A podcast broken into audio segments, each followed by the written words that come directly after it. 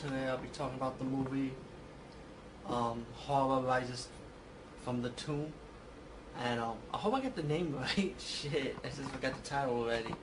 But anyway, I'll get the correct title above if I'm wrong. Um, another Paul Naschy movie I'll be talking about. I'm getting right now. I'm getting right into my Paul Naschy craze. I'm trying to catch up as much as I could, you know, because I never had an opportunity to see a Paul Naschy movie until recently since I have the time for it. Anyway, um, I feel like this is one of his better movies, and um, of course, like any old school movie, it usually drags, you know, and still builds up towards that ended, like close to the ended part, like type of attitude. Um, the movie starts off with medieval times about a sorcerer and this vampire woman dying. These witch hunters kill them. Um, they cuss them out. The bloodline. They're gonna go get their revenge once they come come back from the dead, type of thing. Um, now we're in the present time. Two of the friends grew, grew up like. I mean, two of the friends. You see the two of the friends now in in present age, and them and their women decided to hold a séance because they're curious about this legend, you know, of the um, sorcerer and the vampire thing, and um, they see the spirits and stuff, and the female female companion had one of doubts about it.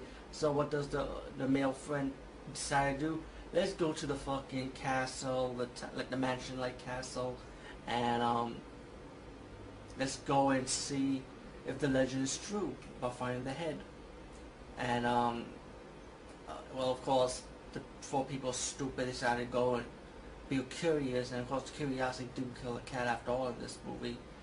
Um, it does. This is this movie does drag maybe like 40 minutes to the movie. I mean, you do have dead scenes like blood, the blood and gore and the nudity is pretty tight in this movie. It's pretty good. I'm, I'm not gonna lie. For what it is for that special effects at that time, so expect what you would expect for the 70s era. Um, of course, um, the head, which is we see attached to the body, and he raises him from the grave. The next thing you see is a sacrifice of the female as he as he resurrects the female vampire. And um, of course, the both they go to, they go to a town start killing people, start killing people in the mansion castle-like environment setting, and hold up, you, me rewind a little bit. I get in trouble for that, did I? I'll take that risk. Um, I really did like this movie. Um, it, it wasn't bad at all. Um, there, there's zombies in the movie, like those slow-paced zombies a little bit in the scene.